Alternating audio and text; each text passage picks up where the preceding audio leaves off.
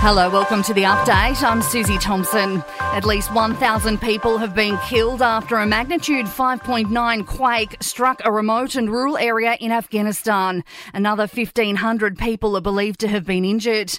Dr. Mohammed Anwar Hani from Care International says there's been a huge scramble to get aid on the ground. All the efforts are there, communities are working, people are working, everyone is trying to get people out of the situation. The Qantas boss says international travel still has a long way to go before returning to pre pandemic levels, but a direct Perth to Rome flight is a good start. The first non stop flight between Perth and Rome's taken off for Qantas frequent flyers only before the service officially begins on Saturday. Alan Joyce says there's been plenty of demand, but border restrictions are having an impact on other international services. Perth Rome is sold unbelievably well.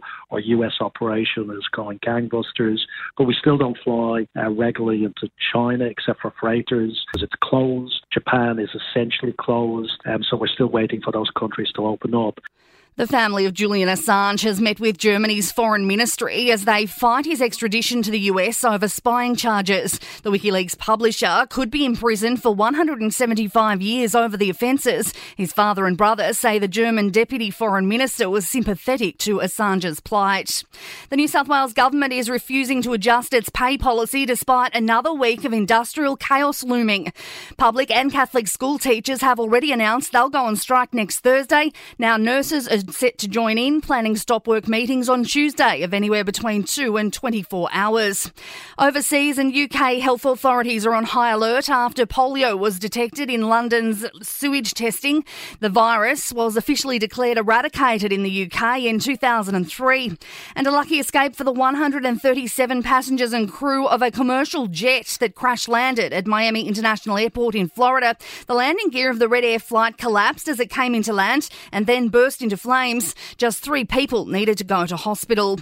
To sport, brought to you by Ladbrokes Mates Mode, the better way to chat, share, and bet together. T's and C's apply. And remember, gamble responsibly. Call 1 800 858 858.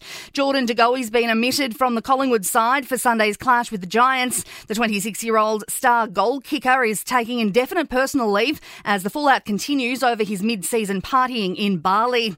Maroons selector Darren Lockyer is hinting there may be late changes changes to the starting 17 ahead of State of Origin 2 this Sunday night. Harry Grant could be elevated into the starting team for Ben Hunt.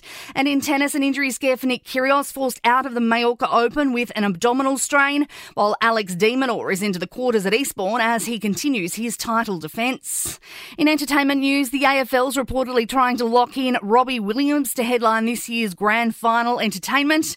An oops moment for Pete Davidson in Cairns, snapped with his fly down while posing for photos with fans outside his hotel.